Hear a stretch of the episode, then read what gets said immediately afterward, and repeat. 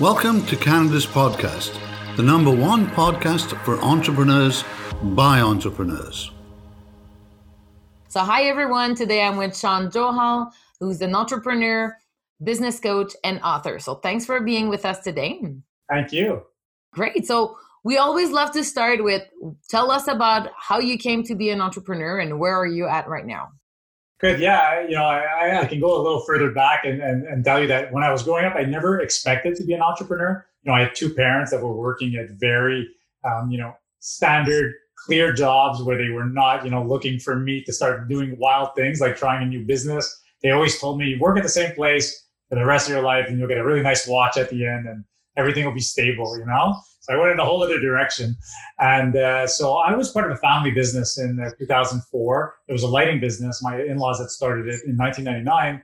I joined the family business a little later. My father had managed to bring this business on the TSX stock exchange, uh, which is really an amazing story how he pulled it off. Actually, very, very smart man. And, you know, he started buying uh, companies and he had this amazing growth, a really great Quebec uh, success story. Um, brought the company up to over $50 million. So it was really amazing. And then the financial crash hit in 2007 in the US, and we were a little bit over leveraged. And it was really, really difficult, but the whole business came crashing down uh, within a year. And so we ended up in 2008. And now my brother in law and I, you know, we're looking at this mess because it really was a mess. And we said, okay, what can we do, you know, to revive this thing? And so with my father-in-law's help, we were able to buy back some of the assets, some of the inventory, save a lot of jobs for the people who had lost their jobs. And we relaunched our business under a name called Dal's Lighting at that time. Great. And then, so what happened since then? You know, like what changes have you made, or like how did you transform by being the employee to now one of the owner? Yeah, it's a great question. And again, you know, I look back at it now and it was, you know, pretty crazy as a story. I never thought to myself how much risk we were actually taking by mortgaging our houses a second time. It almost felt like, oh, we just got to do this, you know? But no, if someone would have told me now, like the risks I was taking, I think I was kind of young and naive, you know? Um, but it ended up being a great decision. So we started this new business. You know, we had inherited a few teams. And, you know, first couple of years, like many businesses, are really challenging, right? Where it's just trying to make the next paychecks, trying to get some you know, money banks wouldn't even support us because we didn't have enough leverage at that point to even have a bank to back us. Um, so we were going along. We used a factoring company. I don't know if you ever heard of that, Sandra, but factoring is kind of a company that you know they give you money with high interest on your receivables and your inventory. So it's very high interest. It's not something you want to get into, but we had no choice. So that was kind of our first step into the financial markets, and then eventually a bank, you know, TD, been a great partner. They helped us after that. Um, but what happened was to us in 2012, we hit a wall. Um, you know, we were not innovating anymore. We didn't have the right products. We didn't have the right people. And one of our competitors at that time launched a product line that was directly competitive with us, copied every single one of our products, which is really, really insane, and put them all at a dollar less. And so a lot of our customers started calling and saying, well, what are we going to do? You know, these products are less expensive now. And we thought our world was over. We thought we were closing the doors, business was done. Um, but now looking back, it was the absolute best thing that happened to us because it made us realize, you know what? We need to step up our game. We need to make, take things to the next level. And that's actually when we went out and found a business coach. Uh, we've hired this amazing woman named Cleo. She brought in what was called then the Rockefeller Habits. Now it's called the Scaling Up methodology. And we basically put this methodology into place. We ended up changing a lot of our team. We changed almost 80% of our team over the next five years uh, because there were a lot of people we realized weren't fits for our business completely transformed the culture. And uh, we've been going strong ever since. You know, we tripled our revenue uh, during that period. Um, and it's been it's been a really cool ride. A lot of learning, uh, but I'm happy we found that methodology. That was really a game changer for us. And I, and I would be curious to see the difference in your Sunday evening family dinner. You know, over the years. You know, like how was the dynamic at home or with the, your family? Well, so great question. You know, my brother-in-law and I get along famously, super close. And then, you know, my in-laws were no longer really part as much of the business in terms of the day-to-day. They were actually helping us grow sales in the US because we opened up a whole division in Florida and they did an amazing job actually growing that market, like really amazing. Um, so yes, we ended up speaking way too much about business. In the first few years, my wife was in the business too. So it was truly a family affair. Uh, eventually, we stopped that because that was very unhealthy, to be honest with you. And you know, we always did a good job in the in the family of making sure we separated business and family. Um, sometimes we would get into it, and it was a bit challenging. But for the most part, we said, okay, you know, when we're on the weekend, we would actually tell ourselves this. You know, everyone, it's the weekend. We avoid talking about the business because it's not going to be fair for the people who are not part of the company right now. And we were starting to have our kids in those days, so you know that was keeping us really busy. Um, so you know, yes, there's a lot of challenges, but there's a lot of you know interesting advantages to the family business where you can really trust the people. You know, I've seen a lot of scary stories with partnerships falling apart, people not being able to trust each other along the way. Um, you know, we never had that. We always had this complete relationship of trust where I could put my full trust into my brother-in-law. He could fully trust me to do the right things. Of course, there's always, you know, disagreements and arguments like in any business. But I think that extra level of trust really gave us that added energy to move forward. So, so trust, setting boundaries, like anything else that, like any other advice you'd want to give, like people listening who are in family businesses or want to start a family business? I would say the biggest thing, more than even trust and setting boundaries, is creating clear roles and responsibilities. I think that's absolutely huge because what happens is in any business, it's a challenge. Especially, it's a challenge when the shareholders are the entrepreneurs in the business and separating. We call them, you know, two different hats. My friend uh, Hugo is another great coach that I know. He likes calling them, you know, drawers. You know, where you're actually opening the drawers and you're taking out a different personality each time. So people, for, for one, have to learn the difference between being a shareholder and being someone running a business. They're completely different. And most entrepreneurs I know mix those two up. They actually end up putting them in the same bucket and they treat their business as a shareholder. They treat their roles and responsibilities the same way, which is actually pretty wrong. So I would say, you know, for any entrepreneur, but especially in a family business, learn to establish right off the bat who's taking care of what, you know, where, where does, where do the responsibilities lie? Where do the roles lie? and make sure that that is very clear. When you clarify that, it'll really allow for much better structure overall, especially for your employees. Yeah, I can I can imagine. I can imagine. And and so you said your your company is based in in Quebec. So, you know, what do you see as and you started it also like in a time that was actually really tough. So like what do you see are like the advantages of doing business here? You also mentioned in the United States. So like what does your location look like and what are the benefits of being here in Quebec or you know having businesses outside outside the borders Sure. So it's a really great question. It's actually going to lead to an answer that's going to give a little perspective on the reason we even went to the US. What we realized is that people in general, whether they're in Quebec, whether they're in Canada, or whether in the US, are very um, they're they're very much patriots, right? They they very much respect and like buying locally. And the thing is that as soon as you set up shop in the right place, you know, they'll just assume that you're local at that point. So, you know, obviously in Quebec, um, you know, we had the advantage of being very interconnected from the previous family business and into the new business with all the amazing customers we have here, the multi-luminaires, the Inter you know, the Home Depots, the Lumens, the Westburnes, all the different clients that we deal with. That really helped. But you, you know, the truth, Sandra, if we're being honest, is that as soon as we go outside of Quebec and we do our marketing outside of, of Quebec, we market ourselves much more like a Canadian company because that's just the perspective that people seem to appreciate more. So we would always make an effort to make it seem seamless. For example, a lot of the companies that we deal with, their head offices are in Toronto. So, you know, a lot of our competitors are also in Toronto. So that's a bit of a disadvantage. So one of our customers would say, okay, I want a meeting tomorrow, Sean, at three o'clock. We would literally have to get on planes and not start saying, oh, I know it's going to be complicated. We would just get on a plane and get to Toronto as quickly as possible and make it seem seamless for them and not make it seem like we're actually located outside of their city. So that was something that was quite important. It was a little less impactful in BC. They didn't really care. We were just kind of the East Coast people at that point. So it was like a bit of a different uh, thought process there. But the same was true for us in the US. Like we started realizing early in the business that we were not going to be able to have true growth in the US unless we were located in the US. And that's what led us into having an office there now you might ask, why the heck are you in Florida? You know, obviously Quebecers have a nice tie with people from Florida, that's for sure, in the and the and the um, the state. But what happened to us is that we end up getting a lot of customers out of the Miami market.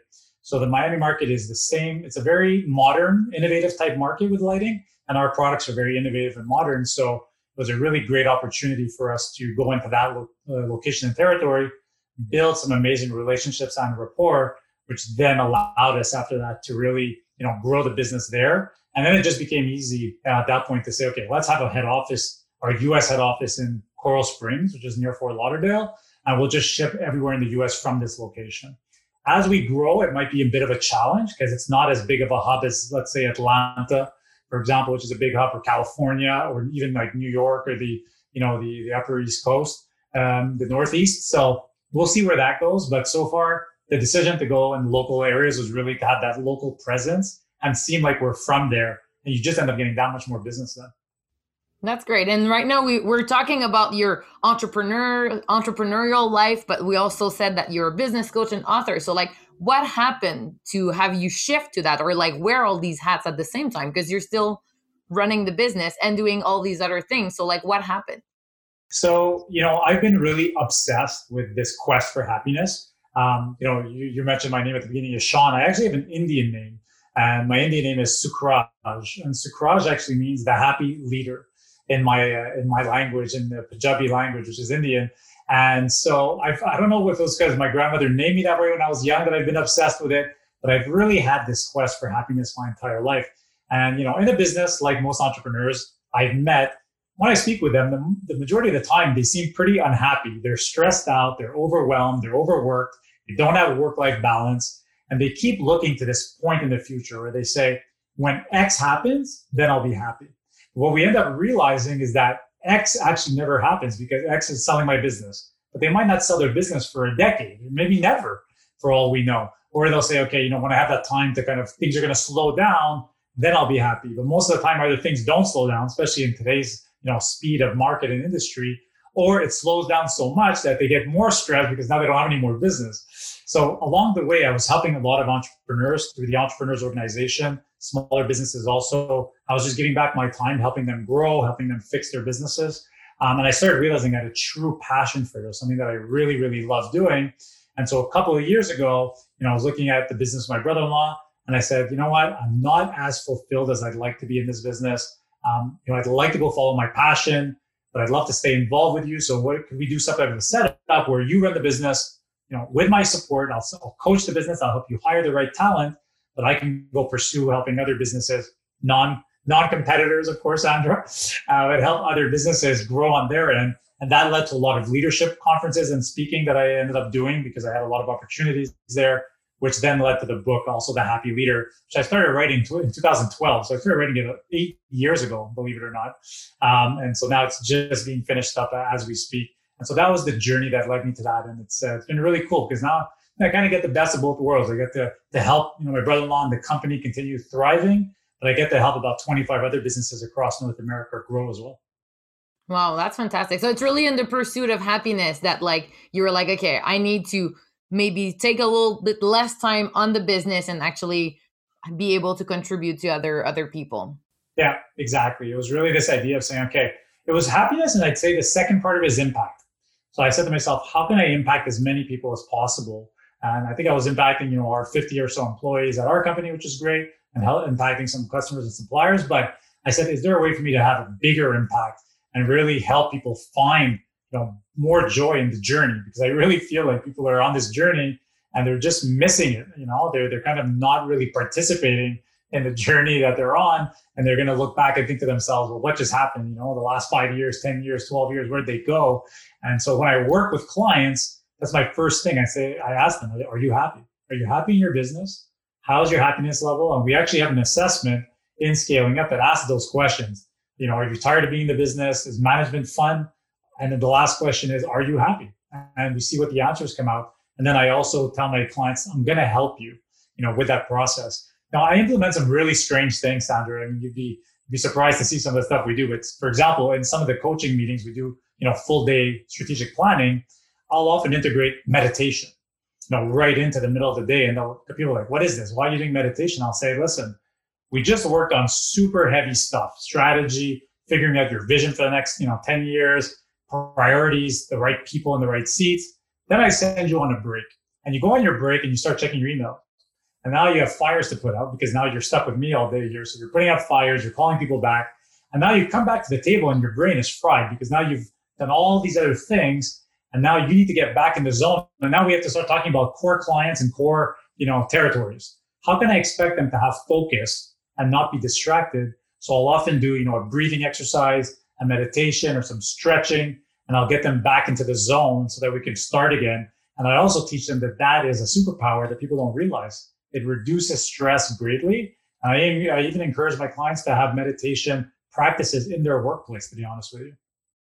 Well, those are great advice because, you know, Canada's podcast is for entrepreneurs by entrepreneurs. So, really interesting to see that, like, if anyone listening was, you know, like being, like, you know, felt, felt that they were like tired or that they, they were like not being happy in their businesses, ha- adding these like little tricks in their daily routine could help. Like, any other things that, like, you do in your routine that you see makes a difference in like increasing your level of happiness in your business? Absolutely. So that's an amazing question, and uh, it might seem a little intense for people. I mean, I've been very obsessed with this whole thing, and I write about it in the book as well. It's, uh, you know, I believe greatly in morning routines and evening routines. So to me, those are two huge parts of a day. So anybody listening to this, if you have your cell phone in your bedroom, and if you give me the excuse that you're using your cell phone as your alarm, uh, go on Amazon for $9.99. You could buy an alarm clock. Get rid of your cell phone. Your cell phone should not even be on the same floor as you're on. You don't want to wake up. Most people that I know, they wake up, they start checking their phone right away. They check their phone, they check their email, they check the news, they check, you know, whatever they want to check. And they're right away programming their brain in the stress mode now because now they're already thinking, okay, I have all these different things to do. They're no longer in the present moment, right? They're thinking of the future where things are going to happen, good or bad. And that's not the state you want to start in. What you want to do is you want to start your day with the right type of intention. So I always start my day where I kind of get up, I'm on the side of my bed, and I look at my day and I say, okay, what are the roles I have to take on today? Because every day we have different roles. Like for you, for example, today you're doing a podcast. So you have to be a great interviewer for your podcast. Now I'm a guest, so I have to be a great guest on the podcast. So this morning I wake up and I said, okay, I have a couple of coaching sessions and I'm going to be in a podcast. So today I have to be an amazing coach and I have to be an amazing podcaster, you know, an interviewer, interviewee, sorry. And then I say to myself, okay, what skills do I need to make those happen? Okay, so I have to be a really great communicator, for example. And then I'll really integrate that into what I call the seven levels of integration. So what, what those seven levels are is instead of just saying, I'm going to be a great communicator, because that's easy to say, but it's not going to really go into your mind. You do it differently. You say, okay, it's safe to be an amazing communicator because safety is the number one feeling and emotion that human beings need. It's easy to be a great communicator. I can be a great communicator. I accept to be a great communicator. I deserve to be a great communicator. I'm ready to be a great communicator. And finally, you do the affirmation I am a great communicator. So it sounds a little bit cheesy, maybe, but if you're actually doing it properly, you'll finish it and you'll realize hey, wait a sec, like I'm really going to be an amazing communicator today. And now you've set your intention with your identity for the day. So to me, that's one of the best ways to start the day. It's really an amazing way to get going. When you look at evening routines, most people I know, again, checking screens until right before bed, falling asleep on Netflix, on like violent shows. I say you need a bit of time before going to bed where you can actually reprogram your mind because you're about to sleep for the next eight hours and whatever you put into your subconscious right before bed is what's going to be working while you're sleeping. So you have to change your, your evening routine no matter what. So normally I give myself about 30 minutes. And what I do in that 30 minutes, I do stretching. So I do some very specific stretching and I visualize the next day. What is it that I'm going to accomplish? What's going to be my success stories the next day? The second thing that I'll do is a gratitude journal. So I'll write in a journal all the things that I'm grateful for from the day that just happened. And it doesn't have to be huge things. It could be as simple as taking a walk with my wife, for example, or you know, having a good talk with my daughter or my son. I mean, it does not need to be something really huge. So you just integrate, okay, what are the really cool things that happened today? What am I grateful for? And then I'll often do a small, like a, a quick meditation, five to 10 minutes, which is kind of a mind clearing meditation where you clear out everything of your mind so that when you go to sleep, you're actually going to sleep with a stress free type of uh, state. That's wonderful. Well, definitely taking taking some advice for my evening routine. As you said, like my evening routine is brushing my teeth. So I'm really excited to try this on. yeah, try it. Let me know how it goes. So so if we want to finish the podcast on on a note of like what is your vision? You know, like you've been talking a lot about like growing businesses, like impact you want to have, like what's next for you as a, as an entrepreneur? Yeah, there, there's a lot of different things. You know, now I'm doing the business coaching thing and when COVID hit, uh, it made me put things into perspective, like many of your listeners for sure, many entrepreneurs, many of the, the people, the leaders out there. Uh, so it allowed me to finish my book, obviously. So that was really great. I would never have finished it without the buyers, to be honest with you. It would have just sat there and it would have taken me another 10 years. Um, but what I realized that I really want to take my personal coaching business now digital. Uh, I think there's a really amazing opportunity right now to go into the digital space. There's a lot of need. Online courses are blowing up, you know, subscription models, certifications.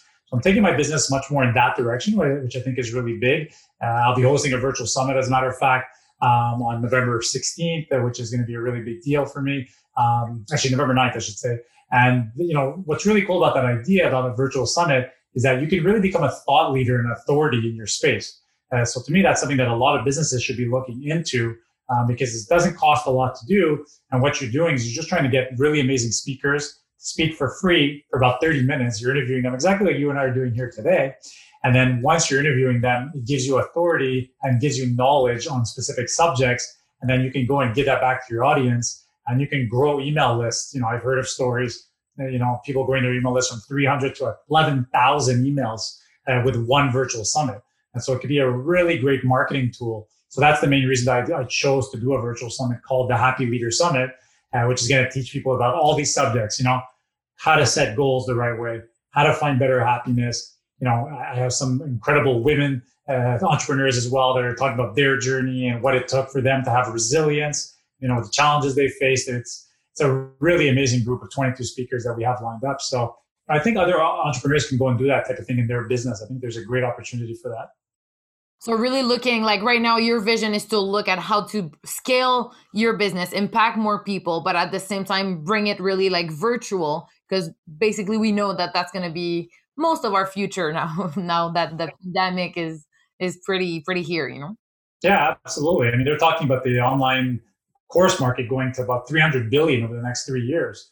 Uh, it's like just some crazy numbers that are being thrown out there. So I think people are more ready for it but at the same time, I know there's a lot of people doing it. But when you speak to people, how many people do you know are actually building an online course for themselves? There's not that many. So I think there's still like this huge opportunity. We're at the beginning of it.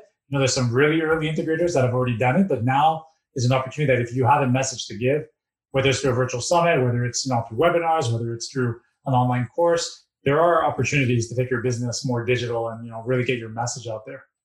So if people want to talk to you about your journey about you know like how you know how you're using your routine and like the the talents that you have to help people be happy or you know learn about how to bring their business online. Like what is the best way to connect with you?